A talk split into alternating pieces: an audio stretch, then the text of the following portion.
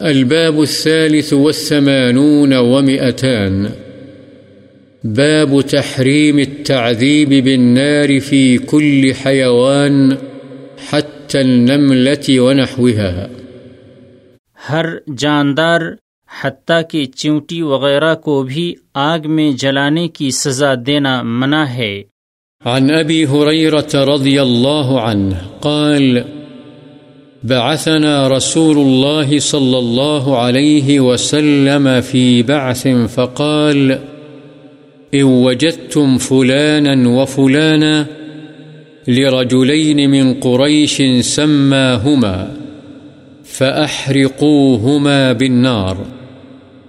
ثم قال رسول الله صلى الله عليه وسلم حين أردنا الخروج إني كنت أمرتكم أن تحرقوا فلانا وفلانا، وإن النار لا يعذب بها إلا الله، فإن وجدتموهما فاقتلوهما، رواه البخاري.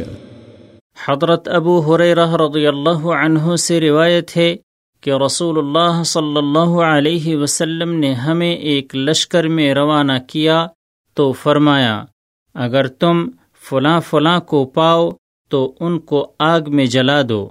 آپ صلی اللہ علیہ وسلم نے قریش کے دو آدمیوں کا نام لیا۔ پھر جب ہم نکلنے لگے تو رسول اللہ صلی اللہ علیہ وسلم نے فرمایا، میں نے تمہیں حکم دیا تھا کہ فلاں فلاں شخص کو جلا دینا، لیکن آگ کا عذاب تو صرف اللہ ہی دے گا۔ اس لیے اگر تم ان کو پاؤ تو انہیں قتل کر دینا۔ بخاری۔ وعن ابن مسعود رضي الله عنه قال كنا مع رسول الله صلى الله عليه وسلم في سفر، فانطلق لحاجته فرأينا حمرة معها فرخان، فأخذنا فرخيها فجاءت الحمرة تعرش. فجاء النبي صلى الله عليه وسلم فقال، من فجع هذه بولدها، ردوا ولدها إليها. ورأى قرية نمل قد حرقناها فقال، من حرق هذه؟ قلنا، نحن. قال إنه لا ينبغي أن يعذب بالنار إلا رب النار. رواه أبو داود بإسناد صحيح. قوله قرية نمل معناه موضع النمل مع النمل.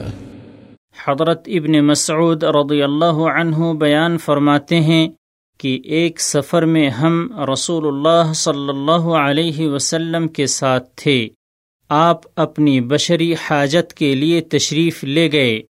ہم نے چڑیا کی طرح کا ایک سرخ پرندہ دیکھا۔ اس کے ساتھ اس کے دو بچے تھے۔ ہم نے ان بچوں کو پکڑ لیا۔ وہ پرندہ ان کے گرد مڈلانے لگا۔ اتنے میں نبی صلی اللہ علیہ وسلم تشریف لے آئے۔ تو آپ صلی اللہ علیہ وسلم نے فرمایا، اس پرندے کو اس کے بچوں کی وجہ سے کس نے درد مند کیا یعنی تکلیف پہنچائی ہے، اسے اس کے بچے لوٹا دو۔ اور آپ نے چیونٹیوں کی ایک بستی دیکھی، جس کو ہم نے جلا دیا تھا۔ تو آپ صلی اللہ علیہ وسلم نے پوچھا، یہ بستی کس نے جلائی ہے؟ ہم نے جواب دیا ہم نے جلائی ہے۔ آپ صلی اللہ علیہ وسلم نے فرمایا، آگ کا عذاب دینا تو آگ کے رب ہی کو سزاوار ہے۔ اسے ابو داود نے صحیح سند کے ساتھ روایت کیا ہے۔